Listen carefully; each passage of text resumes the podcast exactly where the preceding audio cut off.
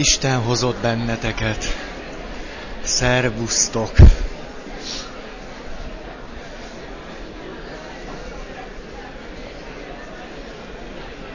Nagyon megtisztelő, hogy -5 fokban is nekivágtatok, hogy eljöjjetek.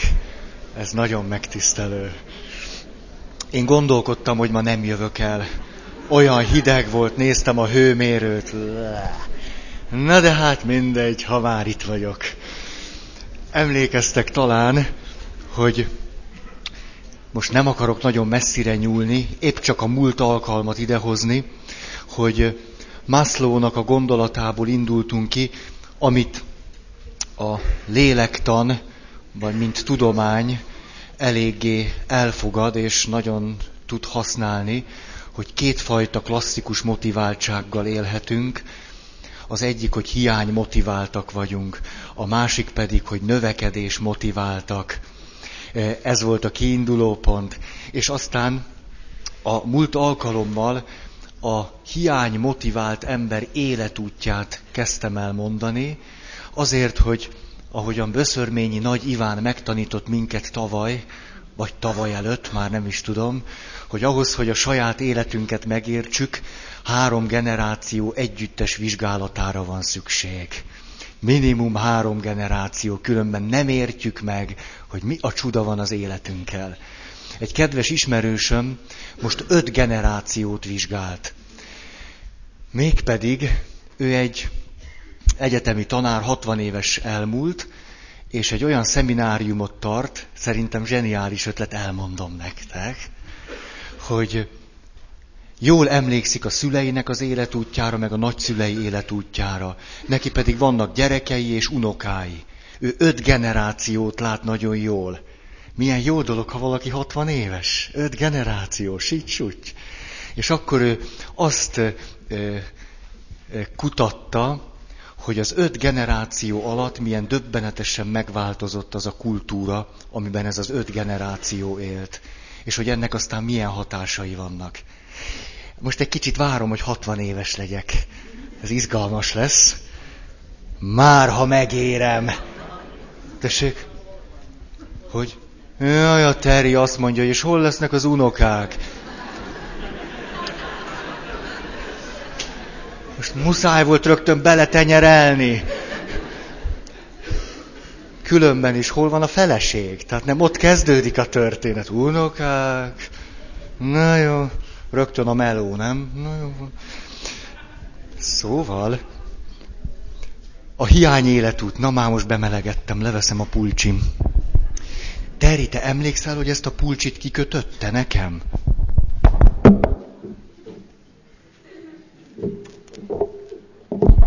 Valaki kötötte, de nem emlékszem rá, hogy ki. De tök jó. Szóval, hiány életút. A hiány... Szia! Józsi, van helyed? Van. Szóval, a hiány motivált ember mindig ad a külső megjelenésére. Általában farmernadrágot, szürke pólót hord, fekete cipőre.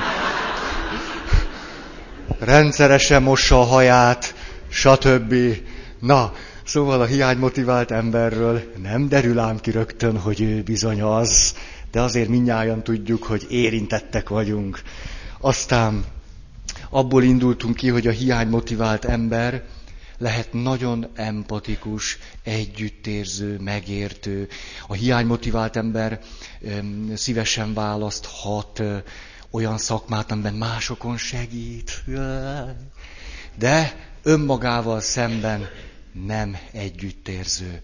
És a Dalai Láma ezt nagyon nehezményezi. Általam küldi a szeretetteljes együttérző pillantását nektek, és kér benneteket arra, hogy ne csak másokkal legyetek együttérzők, hanem magatokkal is. Aztán beszéltünk arról, hogy hogy is alakul ez a történet. Úgyhogy minden gyereknek szüksége van arra, hogy őt elfogadják és elismerjék.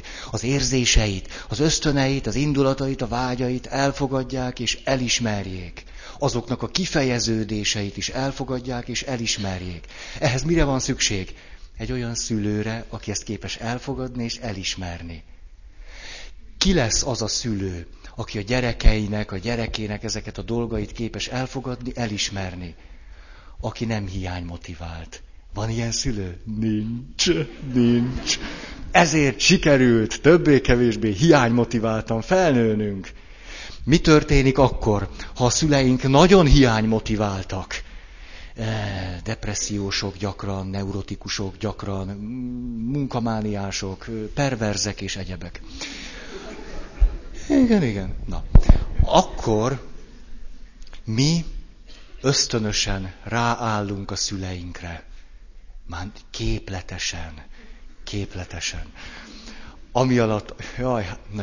Ami alatt azt értem, hogy egy gyereknek az életben maradása a szüleivel való kapcsolatán múlik. Ha a szülő a gyerekében azt a valakit látja, aki éppen az ő hiányait képes betölteni, már pedig azt látja. Minél hiánymotiváltabb egy szülő, annál inkább megörül a gyerekének. Valaki majd csüngeni fog rajtam. Valaki egész nap rám lesz szorulva. Valakinek azt mondom, hogy ezt csináld, akkor azt csinálja, gondolja a szülő. De minden esetre a gyerek úgy tűnik, hogy mindig kéznél van, hogy a szeretet igényemet, a szeretet mohóságomat és minden egyebet betöltse. Na most, ha én egy hiánymotivált szülővel vagyok, aki a saját hiányai révén már nem képes rám figyelni, az én szükségleteimet, stb. Elismerni, arra válaszolni, akkor én kénytelen leszek nagyon ráhangolódni az anyukámra, az apukámra, a nevelő otthoni igazgatóbácsira, kénytelen leszek, mert az életben maradásom a vele való kapcsolatom múlik. Ezért aztán egy nagyon nagy rutint fogok arra szerezni, hogy tudattalanul ráhangolódjak azokra a szülőkre, nagyszülőkre, akik nem tudnak rám hangolódni. Akkor kénytelen vagyok én. Minél kisebb korban vagyok kénytelen én ráhangolódni a saját szüleimre, mert ők a hiányaikat velem töltik ki.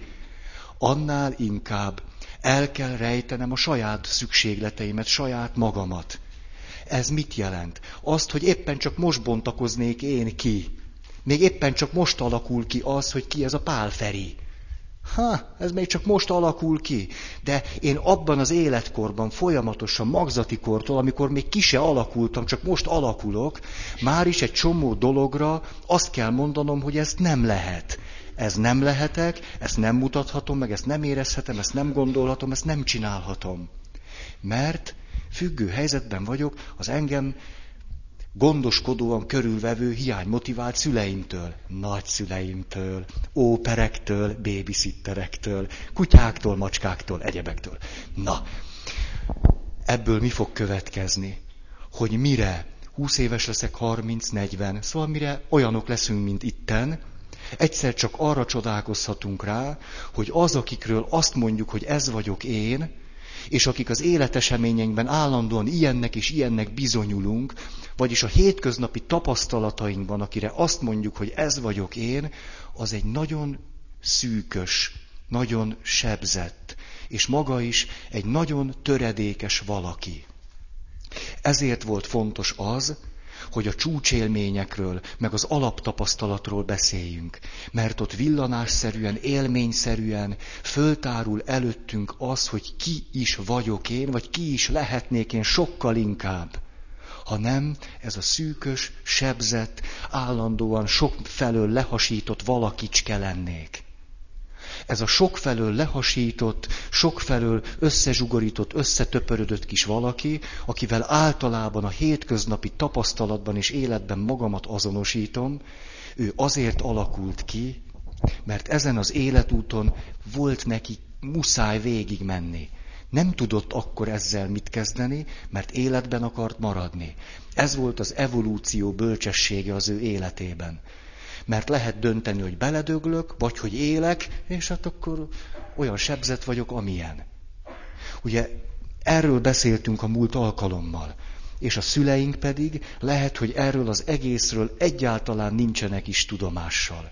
Fogalmuk sincs, hogy ezt tették velünk, sőt maguk előtt is, miután még mindig hiánymotiváltak, esetleg még mindig manipulálnak bennünket, pórázon tartanak, gumikötélen, mit tudom én.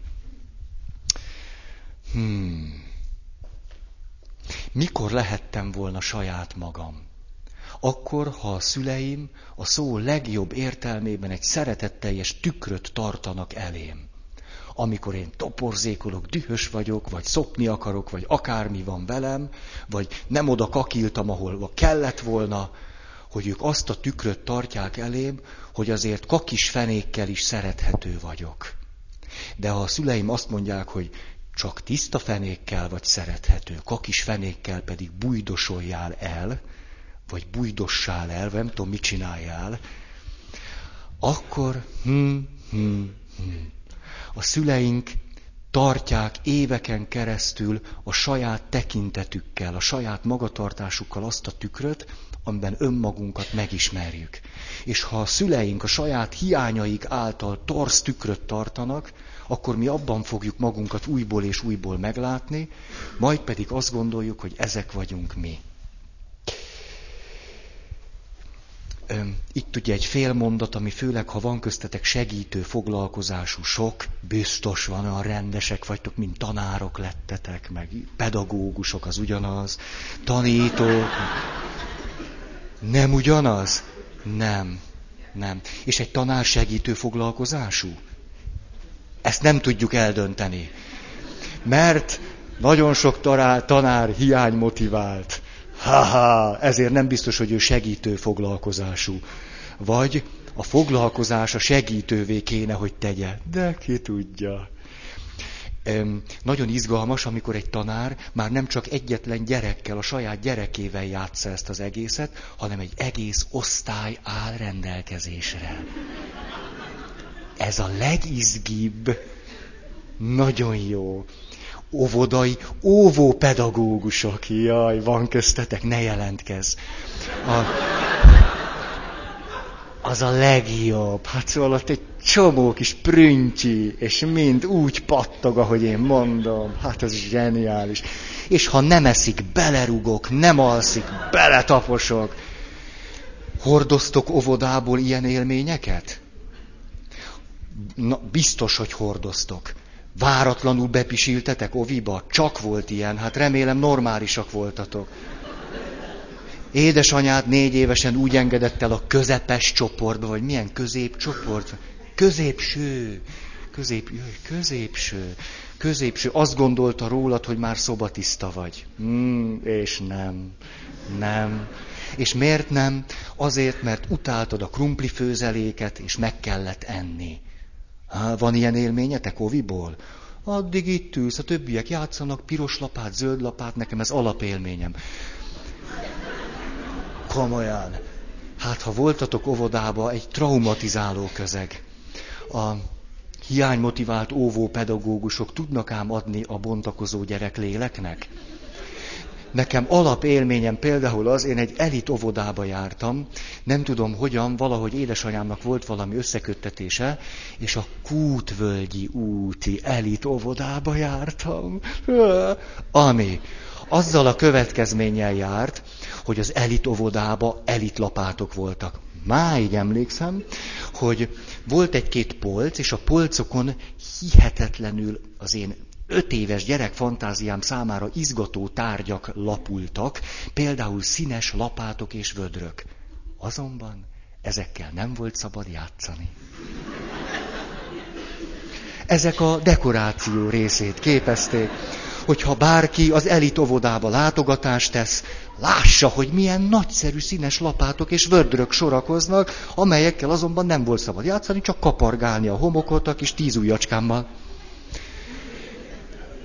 Ezen kívül rossz étvágyú gyermek voltam, ami már is sokat elárul az 5 éves sebzett gyermek lelkemről. Egy valamit szerettem, a szalonnás kenyeret, ezt ettem reggel és este, komolyan, ha már egy kis hús volt rajta, azt utáltam. És na szóval, és emlékszem, hogy ebédelni kellett. Én, mikor reggel beértem, akkor elkezdtem szorongani az ebédtől. 10 ételből 9-et utáltam. És az összes többi gyerek már a 10 ujjával játszhatott a homokozóban, én pedig még mindig egy ilyen, a szagától is undorodtam a krumplifőzeléknek, és ott olyan volt, mint ilyen katasztrofális inhalálás. ez tényleg a haláláshoz nagyon közel volt. Ez volt. Általában tehát az volt, hogy étkezés után, ameddig a többiek kicsit így játszottak, meg pisiltek, meg ilyesmit, tehát ilyen jó dolgokat csináltak, addig én ültem ottan egyedül, amikor ez befejeződött, akkor pedig bekényszerítettek az ágyba, hogy most akkor szundikáljak. Amihez nekem nem volt kedvem, már csak azért sem, mert tele voltam szorongással, és legszívesebben rohangáztam volna 5 kört. Akkor ezért megint letoltak, hogy minden gyerek tud rendesen aludni, csak te nem. És erre bepisiltem. Na hát akkor... Na szóval egy-két ilyen óvodai nap sokat tesz a bontakozó gyermek önértékelésének, de most ennél nem akarok leragadni, csak próbáltam volna testközelbe hozni azt, amiről szó van. Szóval... mi következik ebből? Kialakul ez a sebzett hamis én. Hamisnak nevezzük, miközben ezzel szoktuk azonosítani magunkat. A saját érzéseim, a saját gondolataim, a saját vágyaim, a saját elképzeléseim, a saját ötleteim idegenek számomra. És szép lassan bizonyos függő helyzetekbe kerülök. Na! És akkor, mikor 15, 20, 25 és 30 éves leszek, akkor már egy teljes illúzióban élek, hiszen sem önmagamat, sem a világot nem látom helyesen, mert egy sebzett, össze-vissza hasadt és szűköcske én nyilvánvalóan nem képes helyesen érzékelni a világot. Valóságnak tartjuk azt, ami nem valóság, és nem tartjuk valóságnak, ami valóság. És ebből pedig az következik, hogy azt gondoljuk, már elég nagyok vagyunk ahhoz, hogy a másik ember abban segítsen nekünk, hogy végre betöltsük a hiányainkat. Ez katasztrófákhoz szokott vezetni, erről szeretnék egy picit beszélni. A társválasztás döntő motívuma tud az lenni, hogy tele vagyok hiányokkal, a hiányok egyáltalán nem tudatosulnak, és a másikat gondolom annak az embernek, aki majd a hiányaimat betölti. Ennek egy bizonyos része valamennyire sikerülhet, jó esetben gyógyulok. Ha a másik valamennyire tud engem szeretni, akkor esélyem van, hogy valamennyire gyógyuljak. Ez tök jó.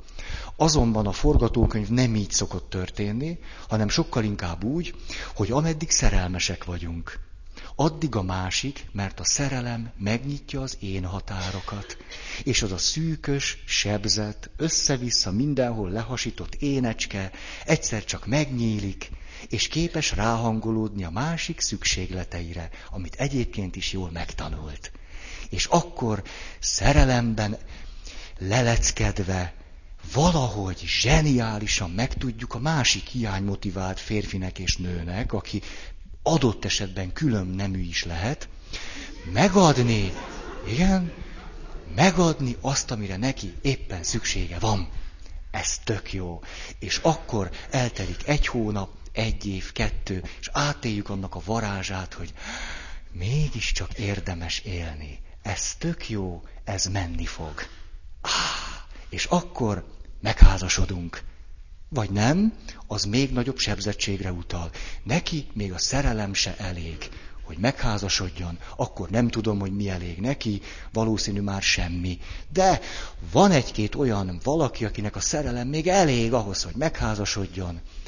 Egyszer csak tárt kaput nyit a csalódások özönére. Mert az az énecske egyszer csak bezáródik nála is, meg a másiknál is. És egyszer csak 2 hiánymotivált ember nem érti, hogy miért nem működnek a dolgok. És akkor, és itt jön ennek a történetnek a fájdalmas kulcsa, még továbbra is, miközben az egésznek nem vagyunk tudatában, még mindig azt várjuk egymástól, hogy a gyerekkori hiányainkat töltse be a másik. Azért, mert a szerelemben erre úgy tűnt, minthogyha esélyünk volna.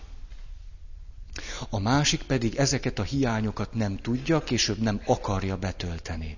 Legvégül elhagyjuk egymást. És egy újabb embernél újból megpróbáljuk, hát ha majd ő, most már 35 évesen, majd 40 és 45 évesen be fogja tölteni a gyerekkori hiányainkat. És nem tölti be. A legnagyobb illúziónk az, hogy a gyerekkori hiányainkat majd egy felnőtt, akit férnek, vagy feleségnek, vagy szeretőnek, vagy mit tudom én kinek hívunk, majd betölti.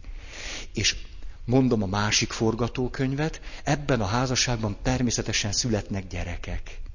És mikor már egy picit magunkhoz tértünk, és azt gondoltuk, már csalódtunk annyit a férjünkben, feleségünkben, hogy ő úgy látszik nem tölti be a hiányainkat, akkor elérkeztünk a történet elejéhez.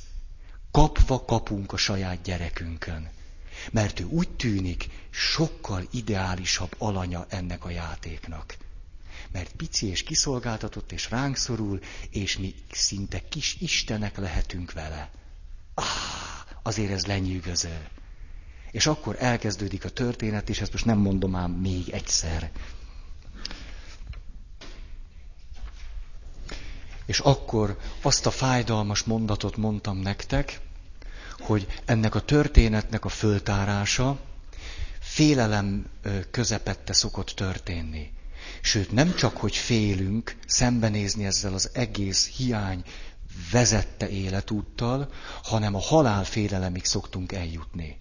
És ezt én egy picit sem akarom bagatelizálni, és a halálfélelem szót pedig nem költői túlzásnak tartom. Az halálfélelem. Mert azt gondoljuk, hogy megsemmisülünk akkor, ha a hiányainkra a szó legmélyebb értelmében rá kell néznünk, és azt át kell éreznünk. Azért, mert ez visszavisz bennünket arra a helyzetre, vagy abba a pillanatba, amikor olyan picik voltunk, hogy ha megengedtük volna magunknak ezt vagy azt, az a megsemmisüléssel fenyegetett volna minket, vagyis a szüleink szeretetének az elvesztésével. Ezért a halálfélelem szó egyáltalán nem túlzás. Mi szokott még történni? Az, hogy amikor valaki csak egy picit is együttérző, szeretetteljes, elfogadó, stb. Velünk, sokszor rajta törtjük ki a dühünket. Ez klasszikus megoldás. Rátámadunk a segítőre. Rátámadunk férjünkre, feleségünkre, azokra, akik legalább egy kicsit megpróbáltak bennünket szeretni. Azért, mert ha őket ruháztuk föl azzal a szereppel, ami gyerekkorunkban a szüleinknek a szerepe volt, akkor rajtuk kérjük számon azt, amit a szüleinken kéne számon kérni, de odáig nem jutunk el. Ezt nem kérjük számon a szüleinken, mert ahhoz át kéne élni a fájdalmainkat, a hiányainkat. Ezt azonban meg szeretnénk próbálni elkerülni. Ezért az aktuális kapcsolatainkban leszünk undokok, piszkok, követelőzők, birtoklók, hatalomittasak, manipulálók és a többi.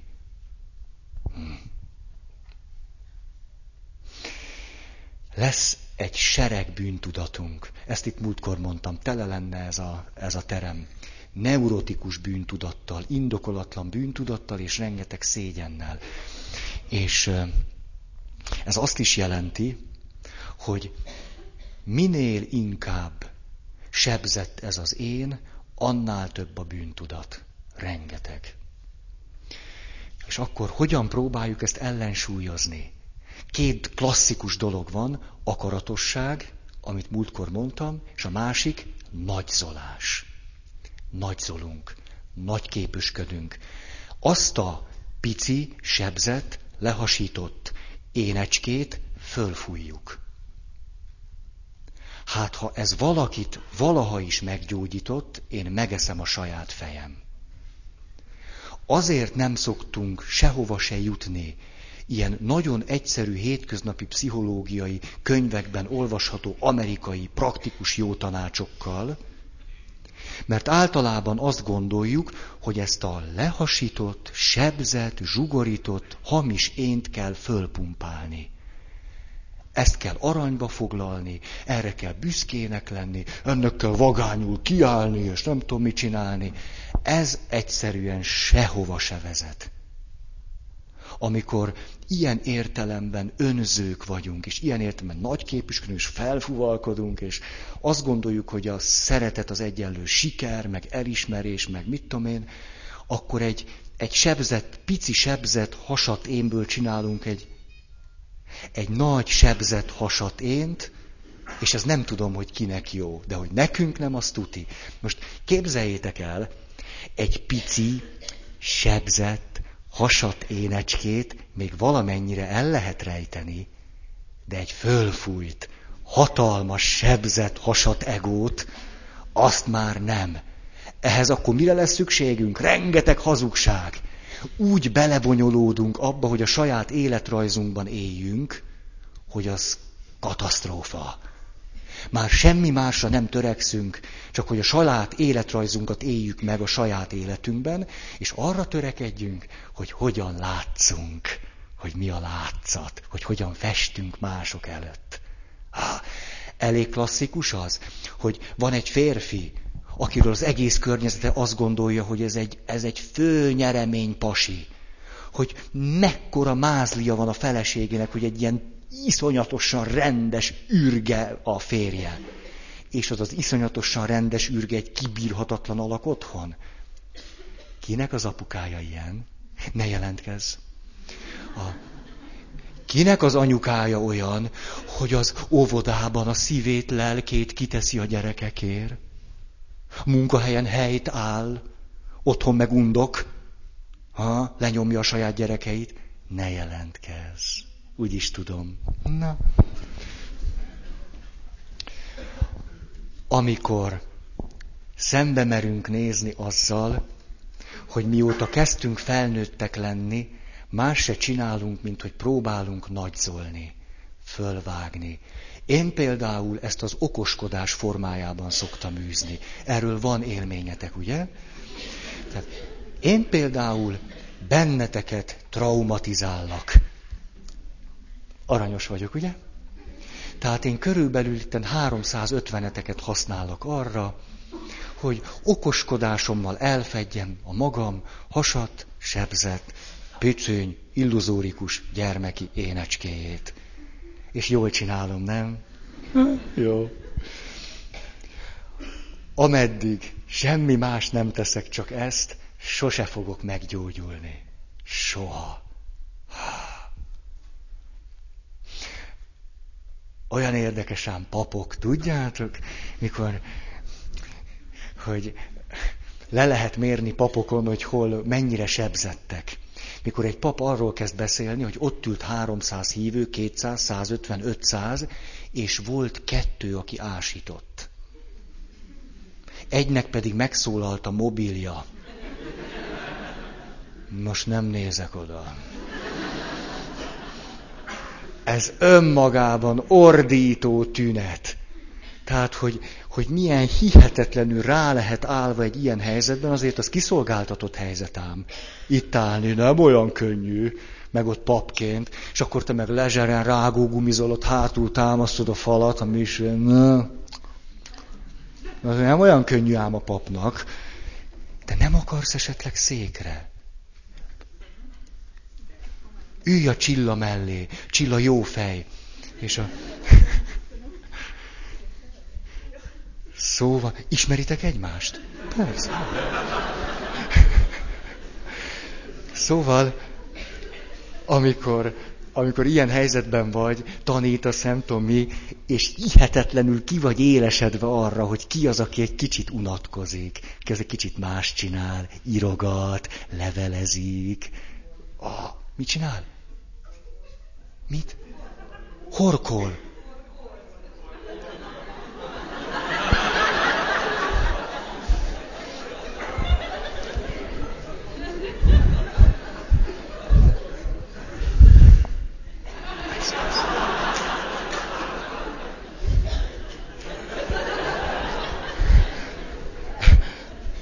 Első sorba. Értitek? Szóval tudjátok, amit az embernek el kell viselni. Levágod? Ne vágd! Kész van? Mit csináltál már? Tedd le, légy szíves, ne. Levágta. Na jó. Igen. Azt nem tudom, mi igen, de itt azt mondom. Na, mi az, ami segíthet? rossz hírem van. Valamiképpen arra van szükség, hogy átéljük és átérezzük azokat az eseményeket, amikor sebződtünk, amikor valamit nem engedhettünk meg magunknak, és éppen lehasadt valami, vagy valami nem épülhetett bele abba, akikké válhatnánk, vagy akik vagyunk ott nagyon-nagyon legbelül. Ezeket az élményeket valamiképpen megfelelő közegben, formában át kéne élnünk. Ez adja a gyógyulást. A megrendítő dolgot olvastam, 14 olyan kisfiú, aki átélte azt, hogy Auschwitzban a szemeik láttára ölték meg a saját szüleiket. És akkor az egyik kisfiú a 14-ből írja azt, és most, hogy felnőttként visszagondolok erre, magam is elcsodálkozom azon, hogy egyikünk se sírt. Hogy az a 14 kisgyerek rezzenéstelenül nézte végig, ahogy a szüleiket kivégzik. Ez ékes példája annak, hogy lehetnek olyan életesemények, amelyeknek az érzéseit ott és akkor egy gyerek nem engedheti meg magának, azért, mert nem elég erős hozzá.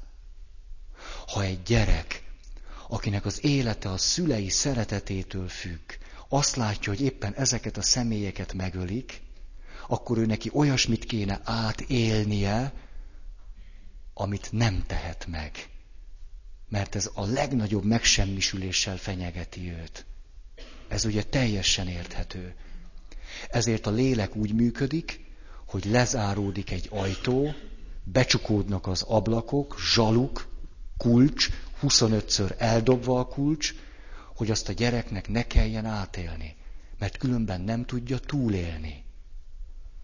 A kérdés az, hogy ez a 14 gyerek később, felnőttként, amikor már képes azt az eseményt ott átélni, és azt, amit ott érzett volna, ha megtehette volna, most át tudja élni, vagy nem. Valamiképpen a gyógyulásnak ez a záloga. Nem akarom persze ezt most abszolutizálni, hogy... De a legtöbb ilyen élményünktől azonban elzárva élünk. Nincsenek benne az én tudatunkba, hiszen le van zárva, le van pecsételve, el van dugva, kulcs el van dobva. Amikor valaki elmegy a paphoz, elmegy a mit tudom én hova segítőjéhez, vagy akár csak egy barátjával megoszt egy ilyen nagyon mély fájdalmat. Lehet gyerekkori, de persze lehet későbbi is. És ott egyszer csak föltörnek az érzések, a fájdalmak, az indulatok. Akkor éppen az ott föltörő fájdalmak, indulatok, érzések mutatják azt, hogy az illető akkor, amikor az eseményt átélte, nem volt képes ezeknek az érzéseknek, fájdalmaknak, indulatoknak az átélésére. Ez csak egy védett közegben, később, egy elfogadottságban, fölkészülve, ráhangolódva, a kereteket meghatározva, tudatos döntéssel, belátva, hogy ez talán segít nekem, én választom ki a szemét. Hát hány és hány szempontot rakosgatunk össze, hogy valami picit átéljünk abból, amit ott és akkor, ha ezt mi itt mind össze kellett, hogy rakjuk, na, hogy nem élhettük át. Nem voltunk hozzá elég erősek. Ezért itt egy fontos mondatot akarok mondani. Ezért bár lehet, hogy amikor ilyen hiánymotivált életútról, meg jelenségekről beszélek, néha a szavamban, mint hogyha lenne gúny, vagy kis szarkasztikus fölhang, vagy nem tudom én mi, de közben azt gondolom, hogy magunkról beszélek, vagy beszélünk, és dehogy akarok én senkit bántani, aki ilyen hiánymotiváltan él. Kisebb-nagyobb mértékben. Hiszen ez éppen azt jelenti, hogy olyan fájdalmak vannak a szívünkben, a sejtjeinkben, a gyomrunkban, az emlékezetünkben elzárva, amiket nem tudtunk átélni. Hát mérgenyóznék én bárkivel is, aki ettől szenved. Dehogy akarok. Ez azt jelenti, hogy valamivel radikálisan érdemes szembenézni. Ez, most ezt elmondom, nem fog ez a gyomrotok legmélyéig hatni, ez csak egy gondolat lesz, de talán érdemes elvinni. Ez pedig így szól, annak a fájdalmas szembesítésére van szükségünk, hogy amit gyerekkorban, vagy aztán fiatalkorban, vagy magzatikorban, mit tudom én mikor nem kaptunk meg, azt már sosem kapjuk meg. Soha. Ez egy hihetetlenül fájdalmas veszteség. Nagyon ajánlom, hogy éljétek át. És nem érdemes azzal bohóckodni, hogy ha gyerekkoromban nem éltem meg, akkor majd most. Mert azt a hiányt nem lehet betölteni. A mai hiányt be lehet tölteni. A mait. A holnapit holnap be lehet tölteni, de azt a hiányt nem lehet betölteni. Egy valódi esélyünk van, szenvedni kell. Ezt most a legnagyobb jó indulattal mondom. Gyászolni kell. A hiányaink fölött mély fájdalmat élni, és azt, hogy ezt már sosem kapom meg. Mert hiszen végül is mire vágynék én? Hogyha igazán eljutnék a személyiségemnek egy mélyebb rétegéhez, akkor eljutnék valakihez, aki nem arra vágyik, pusztán, hogy a felesége vagy férje őt szeresse, hanem arra, hogy az apukámnak kellett volna szeretnie 9 évesen. Az anyukámnak 5 évesen, ott és akkor. És ez már sosem lesz. Azért, mert az a nap elmúlt. És az a helyzet elmúlt.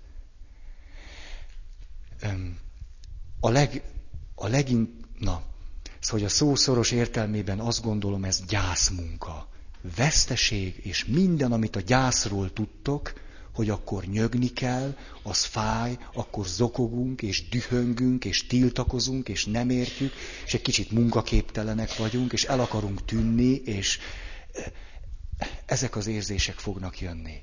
De olyan erővel, hogy ezek újabb és újabb félelmeket keltenek.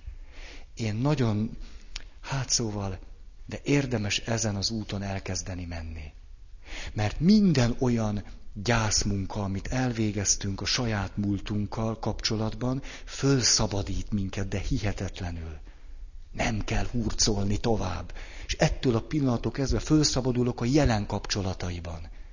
Már eszem ágába se lesz az Andrást azzal terhelni, hogy ő adjon nekem valami olyasmit, aminek a hiánya, 30 évvel előbbről van.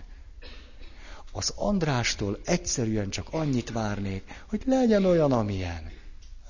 És kész.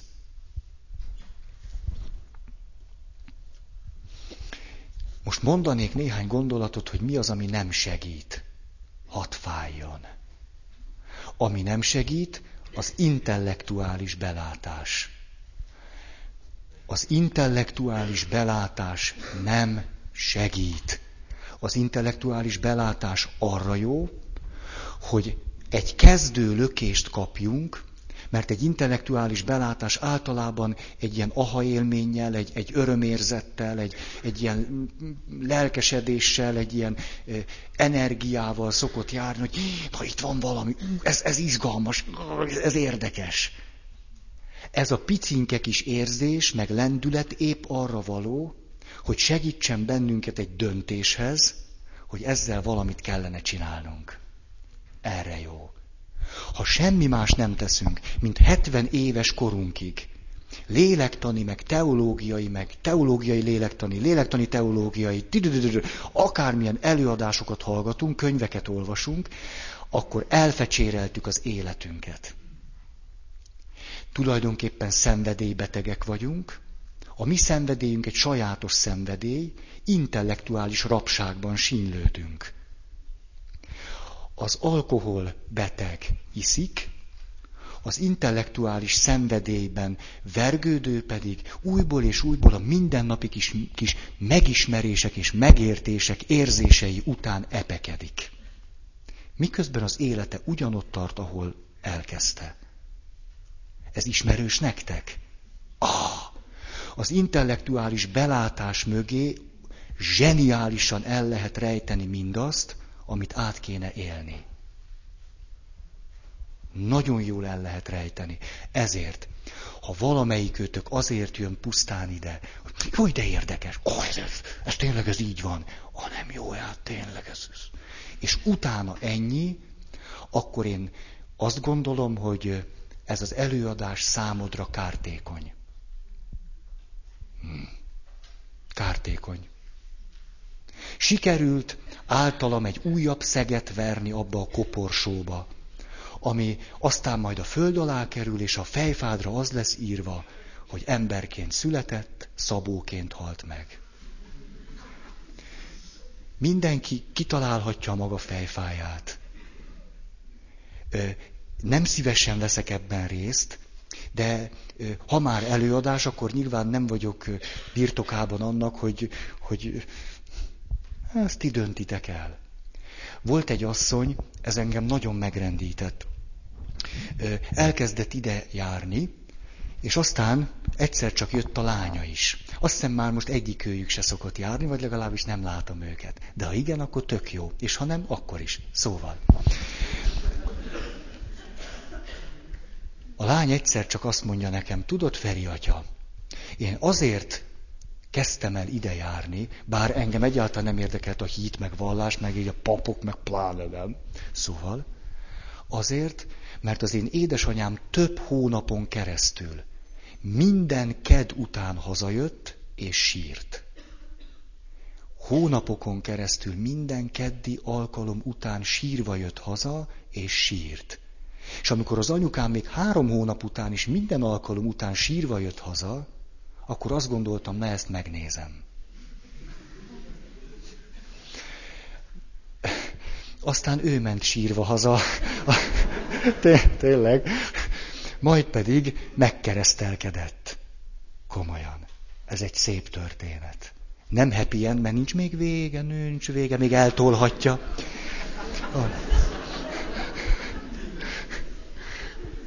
Szóval most undok, kegyetlen szenyó voltam. Az intellektuális szenvedélybetegség nem fog használni nektek. Mert a... Na.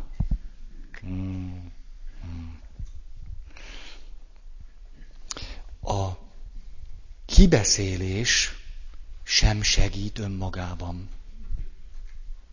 Tudjátok, milyen sokszor hallgattam azt? Valaki leül velem szembe, és elmond mondjuk egy gyerekkori vagy fiatalkori életeseményt érzések nélkül. Segít az rajta? Egyáltalán nem. Ezért megint csak egy illúziót talán sikerül föloszlatnom, az, hogy valamit kibeszélünk, a hiánymotivált életutunk elejéből, az még önmagában nem segít. A jó úton egy lépés. Nem egyszer történik az meg, hogy valaki, aki elkezd egy ilyen nagyon mély sebről beszélni, és érzések nélkül teszi, hogy őt meg kell újból és újból állítani. Hogy nem fogsz meggyógyulni, ha ezt most itt ilyen madártávlatból elmondod, hogy velem az és az történt, hogy. És akkor, és az nagyon, ez egy nagyon szörnyű esemény volt. De már megbocsátottam a szüleimnek. Ettől még senki se gyógyult meg. Ha valamiben segíthetünk, egymásnak is, baráti kapcsolatok, közösség, egyebek, hogy azt az érzést is átélje, amit akkor ott nem élhetett át. Tehát az intellektuális dolgok nem segítenek, a seb mélyebben van. Az intellektualizálás az elhárításnak zseniális eszköze, ezért sem segít. 2. Vannak, akik úgy döntenek, hogy a belső problémáikat kint fogják megoldani.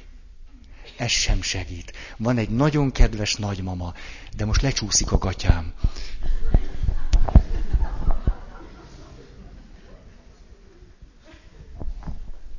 Nagyon köszi, belefogytam ebbe az előadásba, döbbenet. látszik, hogy tudjátok, hogy mennyi ATP-m fogyott már el, mióta itt beszélek? Ez a kedves nagymama. A kedves nagymama, azt hiszem már emlegettem nektek, azt mondja nekem egyszer, atya, én annyira szeretnék dolgozni a hátrányos helyzetű, kiszolgáltatott sorsú emberekért. Most már nyugdíjban vagyok, minden vágyam az, hogy nehezen kezelhető gyerekek, lányanyák, nevelő otthon, anya otthon, hogy én most...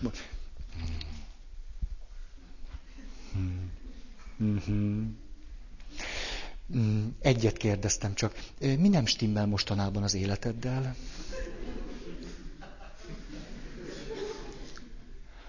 Hát van egy nagyon nehezen kezelhető unokám. Igen, hát mesélj arról a kis unokáról. Jaj, nem tudom, ide tartozik ez? Nem tudom, de azért mesélj róla. Jaj, a kisunokám, nehezen kezelhető kisunokám,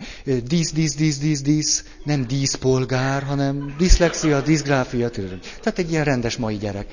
Na, és tényleg, és te szoktál vigyázni a kisunokámra? Jaj, ne is mondd, amikor én vigyázok a kisunokámra, jaj. Te és mi van a te kisunokádnak a szüleivel? Ajjajjajjaj. Válnak, gáz van, gőz van, Na értem. Klasszikus forgatókönyve annak, hogy valamit, amit belül kellene megoldani, legegyszerűbben tehetetlen vagyok az unokámmal kapcsolatban. Ezt oldjuk meg kint. 128 milliomodik segélyszervezetet megalapítjuk. 577 billiomodik non-profit szervezet kialakításáról fantáziálunk. Rögtön fölhívjuk a barátainkat, mecénásokat keresünk, elmegyünk legalábbis Mádl Dalma asszonyhoz, aztán Gönc Dalma asszonyhoz, Orbán Dalma asszonyhoz, mindenféle dalmákat fölkeresünk, mert azok úgy... Azután fölhívjuk Fenyő Miklóst, Fenyő Lászlót, mindenkit, élőket, holtakat, csak legyen sok lóvéjuk, mindenkit, és belekezdünk egy projektbe. És az egész mögött, tudjátok, ott van a kis csöpgyerkőc. Mert az a nagymama... az igazából hordoz magában azt a tehetetlen kis gyereket, és az ő unokája most valami olyasmit él át, amit ő is doszt átélt, akárhányszor. És fogalma sincs, hogy azzal mit kezdjen. Ezért egy kedves pszichológus ismerősömmel beszélgettem. Csoportot vezettünk, csoport témája, segítő szindrómás segítők. Ha? És kiégés. Nem leégés, meg ilyen. Kiégés. Ugye ez azért mond nektek valamit. Tehát sebzett segítők. Na és akkor dolgoztattuk a csoportot, és amikor a csoport dolgozott a két témán, hogy mi az, hogy szindrómás segítő, meg mi az, hogy kiégés, addig mi elkezdtünk erről a témáról beszélgetni. Tudjátok, körülbelül fél perc alatt megegyeztünk abban, hogy mind a ketten szindrómás segítőként kezdtük, és már legalább kétszer majdnem kiégtünk. Hát ez a minimum. Tehát tudjátok, ha valaki egyáltalán olyasmire vetemedik, hogy ilyen segítő foglalkozás, meg mások jóléte, és akkor ezt napi 28 órában, hát eleve valami nem stimmel, az tuti. Szóval, amikor egy belső problémát, a saját sebzettségünket kint akarjuk megoldani, ez segítséget nyújthat sokaknak, de hogy értéke, én is így kezdtem. Persze, nyomultam, kavartam, rohantam, de jó ég. Megvolt annak az ideje, de értitek, azért valamennyire fölébredtem ebből. A másik politikai aktivitás. Párt átjáték. Nacionalizmus. Jaj. Tehát most közeleg a választás. Nem fogok politizálni. Eszem ágába sincs. Mi agyon csapni egy előadást. Na. Ezek az indulatok, és aztán az, amikor valaki... Hát ez egy sebzett, hasadt, hiánymotivált gyerkőcre utal. Ezt olyan bátran állítom, ehhez aztán nem kell nagy tehetség, hogy ezt lássuk. Ha valaki nem hiánymotivált, nem sebzett, nem lehasadt, nem akármi, ő biztos, hogy nem fog a másikra fröcsögni, gyűlölködni, mit tudom én mit csinálni. Mert nincs rá szüksége. Nem kell a saját földolgozatlan traumáit ilyen társadalmi aktivitásban megjeleníteni. Ezeket persze mind lehet csinálni. Csak azt ne gondoljuk, egészségedre, hogy ettől meggyógyulunk. Nem gyógyulunk meg. Csak inkább azt a sok fájdalmat, amit már mi is kaptunk, sajátos, illuzórikus formában továbbadjuk. Az ítélkezés sem segít. Ítélkezhetünk mások fölött, meg ítélkezhetünk magunk fölött. Ez soha senkit se gyógyított még meg. Hogy azt mondjuk, hogy egy bűnös szaralak vagyok. Segített valakin? Én szerintem senkin.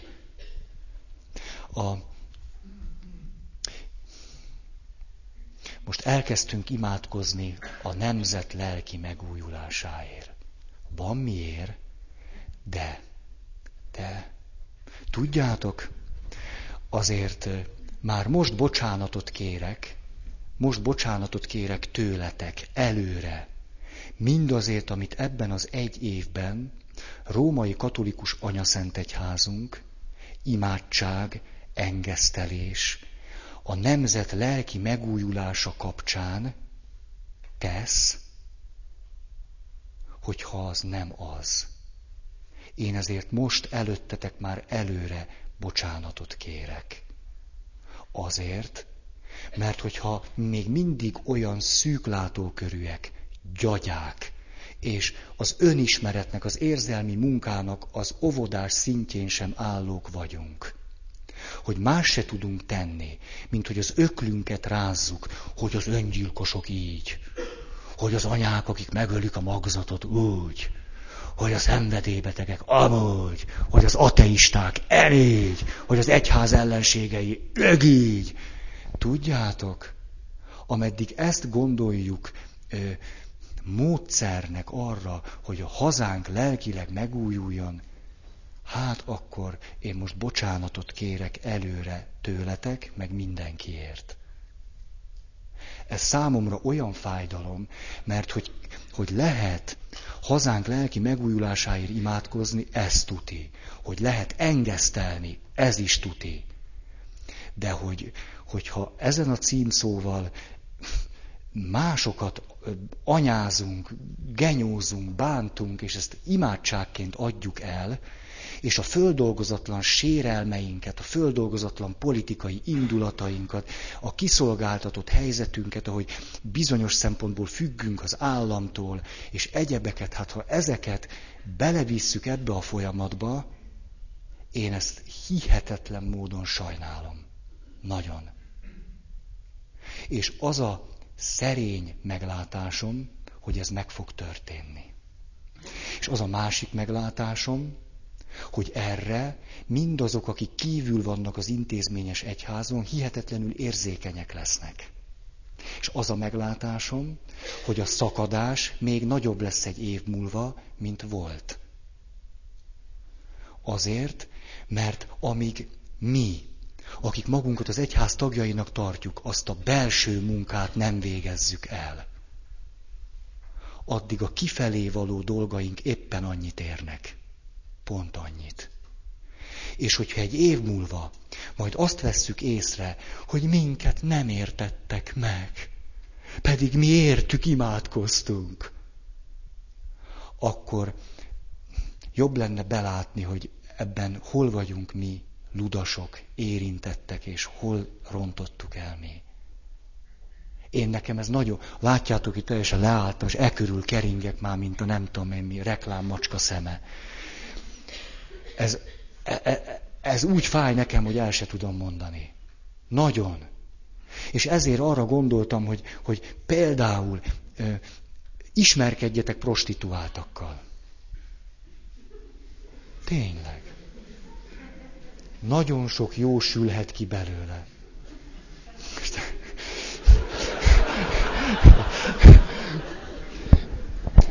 Tehát lehet egy-két személyes tapasztalatomat már elmeséltem nektek. Nem szégyeltem, megosztottam. Elmondanék egy másikat, amit egyszer még, nem tudom, x évvel ezelőtt azt hiszem elmondtam, de jött hozzám egyszer egy prostituált hölgy, nem volt megbeszélve.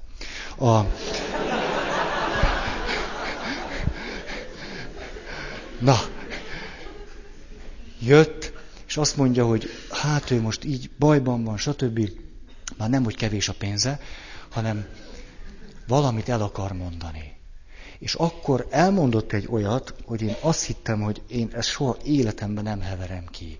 Ugyanis nem csak az életútját mondta el, hanem az életútján elmondta azt, amikor a stricie, miután ő nem vitt elég pénzt neki aznap, elvágta a torkát.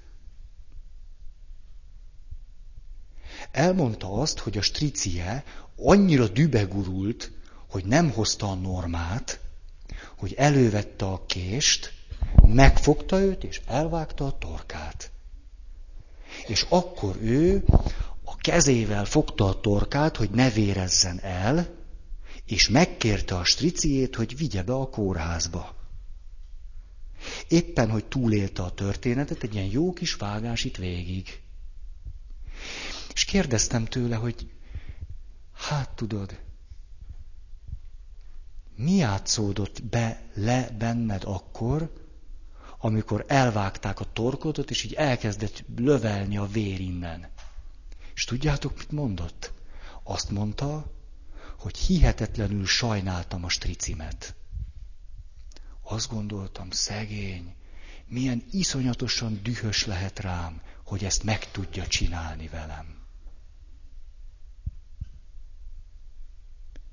És hogyha prostituált nőknek az életútját ismerjük, akkor tudjuk, hogy döntő százalékban olyan traumáknak, szexuális traumáknak, minden egyebeknek az átélői voltak gyerekkorban, fiatalkorban, aminek egyfajta nagyon sajátos földolgozási kísérlete a prostitúció. Az csak naív emberek hihetik, hogy az neki is jó, vagy mit pénzt keres, meg nem tudom én mi. Ez a legtöbb esetben egy trauma folyamatos újra átélése. És egy ösztönös kísérlet arra, hogy ez a trauma valamiképpen elfogadható legyen, földolgozható legyen, azáltal, hogy miközben újból és újból a szónak már talán nem ennyire drasztikus értelmében megerőszakolnak engem, de valami ilyesmi történik, hogy ez most már más, mint akkor, amikor gyerekként, fiatalként, serdülőként, nőként történt ez meg velem. És hogy egy asszony, akinek a torkát elvágják, nem önmagával azonosul, hanem miközben spriccel a nyakából a vér. Ez egy macska volt, vagy mi ez? A striciével azonosul, ez olyan mély gyerekkori sebződésre utal, amiről eddig éppen beszéltünk. Hogy kénytelen volt gyerekkorban a szüleivel azonosulni saját maga helyett. És most a stricie azt csinálja vele, amit annó csinálta vele az apja, mit tudom én ki-e.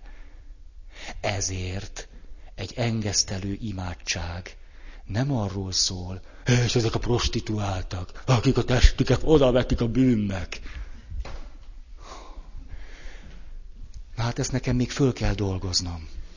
Tehát itt még nem vagyok kész. Tehát itt olyan indulatba tudok jönni, És ezt nyugodtan vegyük végig az összes csoportra, akik...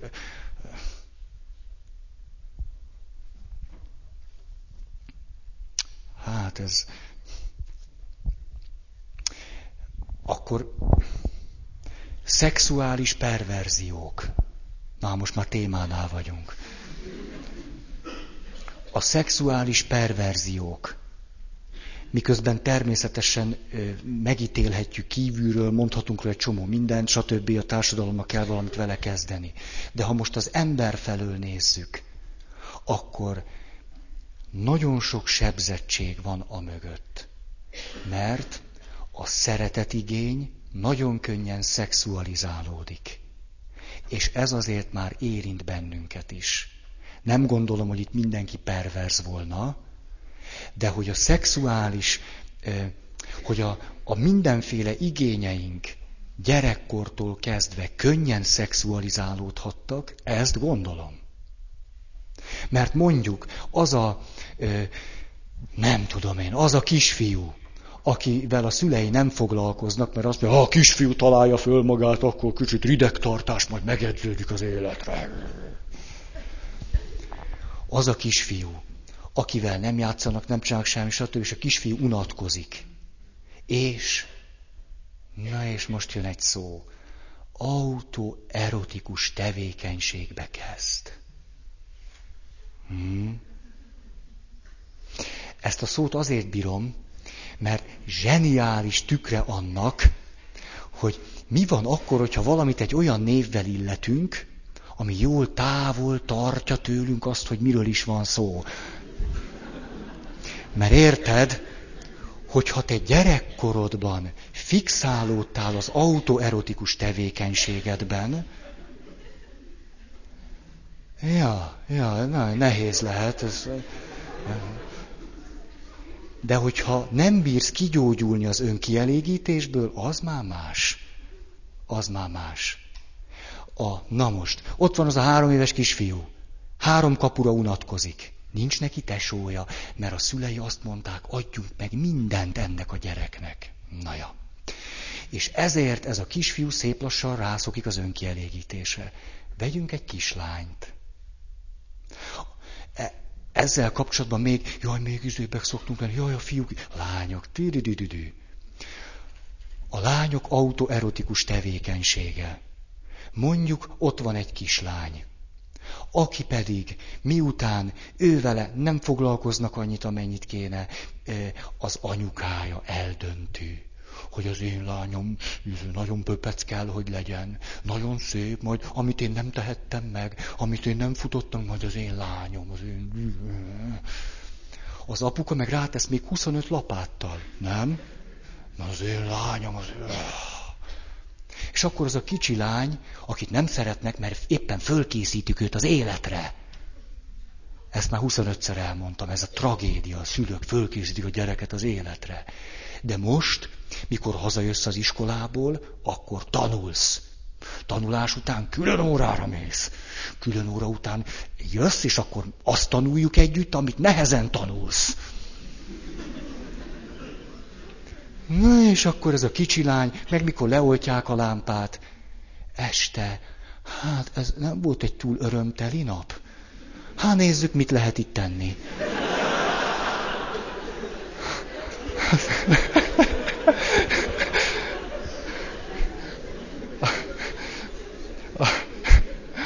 Jaj, tudjátok, most a csoport úgy néz ki, mint hogy egy ilyen gyors leégésen mentünk volna keresztül.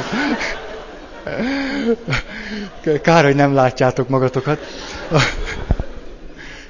Ez a szégyenpír. Látjátok már is, milyen sok mindenre utal. Szakál nagyon jó. Szóval, tehát az autoerotikus tevékenység, az valami elemi, gyermeki, normális, természetes, egészséges dolognak a szexualizálódása. Ezért katolika anyaszentegyházunk ha az önkielégítés szótól ilyen görcsöt kap, akkor ezt nem teszi helyesen. Egy kicsit abszurdnak tartom azt is, hogy mondjuk nekem papként azt kellene képviselnem, hogy jól mosd meg a hajad, nagyon jól pucold ki a füled, rendesen tisztogasd meg magad, és hátul kérd meg az anyukádat, hogy mossa meg ott a hátod, ahol nem éred el. Alaposan a körmödet vagdosd le, és a lábujjaid között is rendesen törölközd meg. De a fütyidhez ne nyúlj.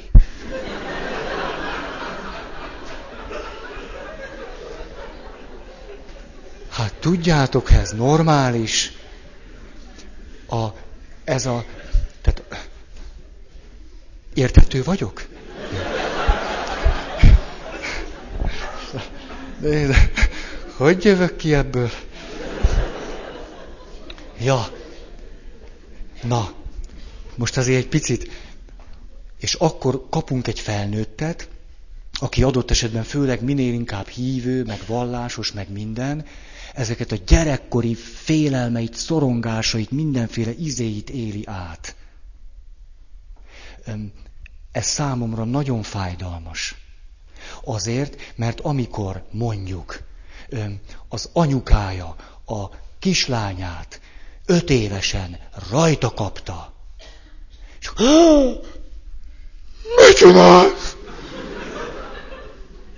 Piri! Dobod el a kezed!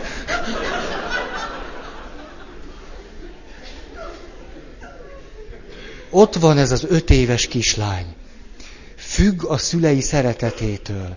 Most ezt a képet szerinted lenyomatként őrzi egy 5 éves kislány? Na, hogy őrzi. Mi egy ilyen arcot? Hát én most nem tudtam ezt. Az, hogy az anyukája nem dolgozta föl a saját autoerotikus tevékenységeit, vagy annak a hiányát, az látnivaló. Úgy, abban, ahogyan a kislányához szól. És akkor a kislány ettől a pillanattól kezdve elkezdi saját magát ezzel fúj, gusztustalan undorít, nem tudom én, hogy nézni. Meleg ágya a perverzió kialakulásának. Ha az anyukája csak egy kicsit normális lenne, és tudna mit kezdeni a saját szexualitásával, és a saját összes gyerekkori élményével ezzel kapcsolatosan, akkor nem fújjogna, nem hújjogna, nem botránkozna, nem pirulna, nem ordítana, nem csapna rá a kezére, nem mondaná el az egész rokonságnak, meg mit tudom én. Akkor ezzel lehetne valamit kezdeni. És hogyha ugye itt, akik felelőtlenül szexuális kalandokba jól vanna. De miért bocsátkozik valaki 13 évesen egymás után szexuális kalandokba? Azért, mert normális, természetes emberi vágyai szexualizálódtak. Azért, mert normális, természetes emberi vágyaira nem kapott megfelelő válaszokat. Tele van hiányokkal. Majd pedig a szexualitás úgy tűnik legalább ellazítja, örömöt ad, élvezet, mit tudom én. Akkor egy csomó minden szexualizálódik. És itt jön megint az felőlem, tömött sorokban mászkálhatnak mindenféle ruhákba emberek, hogy így szexuális liberalizáció, úgy engedjük a prostikat nyugodtan, szégyenkezés nélkül dolgozni, mert mindenféle negyedek. Ez megold-e valakinek valamilyen belső baját, gondját? Semmit se old meg. A liberalizmusnak ebből a szempontból is, ilyen értelemben vett liberalizmusnak, hogy ezeket mind tegyük nyitottá, és akkor legyen az is normális, hogy ez meg ez is legyen normális, mert egy csomó ember ezt teszi. Ez még senkinek a sebzett lelkét nem gyógyította meg. Csak valamire azt mondtuk, ami semmiképp se hoz gyógyulást, hogy hát csinálja. Ettől várni azt, hogy majd mentálhigiénésen egy társadalom egészségesebb lesz, én ezt olyan döbbenetes vakságnak tartom. Szép szónak tartom a szabadságot, De a liberalizmusnak egy ilyen értelmezését, hogy ez majd jobb lesz, hogy a prostituált ne szembenézzen a saját traumájával, hanem azt a szégyent, amit ő akkor élt át, amikor megerőszakolták, ezt neki úgy oldjuk föl, hogy a prostitúcióban végzett tevékenysége miatt már most ne kelljen szégyenkeznie, mert a Vágó István legyen ön is milliómos műsorában, ő is ott játszik, és tök jó, ezt lehet nézni, mert ő egy média szereplő, és mindezt most azért mertem elmondani, mert ismerek prostituált életutakat, mert beszélgettem sokakkal, mert tudom, hogy micsoda sebek rejlenek emögött. Tehát itt ítélkezéssel, moralizál, okoskodás, és azzal, hogy ami el tudtam ezt mondani? Hát ennek a kulcsa éppen az, hogy az a nő átmerje élni annak az összes fájdalmát és szégyenét, ami a traumakor történt. Ha ezt ő megmerné engedni, át tudná élni ennek minden szenvedését, azt a veszteséget, hogy ő már sosem lesz olyan nő, mint előtte volt. Soha. Lehet gyógyult, lehet egészséges. Minden szép lehet, de olyan nem, akivel ez nem történt meg. Olyan nem lehet. És hogyha ő ezt át tudja élni, akkor meg fog gyógyulni. És rajta egyáltalán nem segít, hogy a 30 évvel későbbi szégyenétől próbáljuk társadalmi módon őt mentesíteni.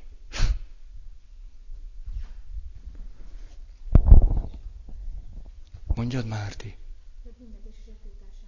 A büntetés, tiltás önmagában semmit sem segít rajta.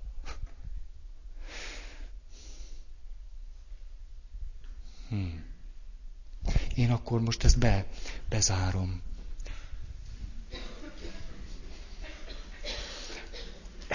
Annyi mondani valóm van még. Nagyon sok. Úgyhogy találkozhatnánk jövő héten. Van-e valakinek hirdetni valója?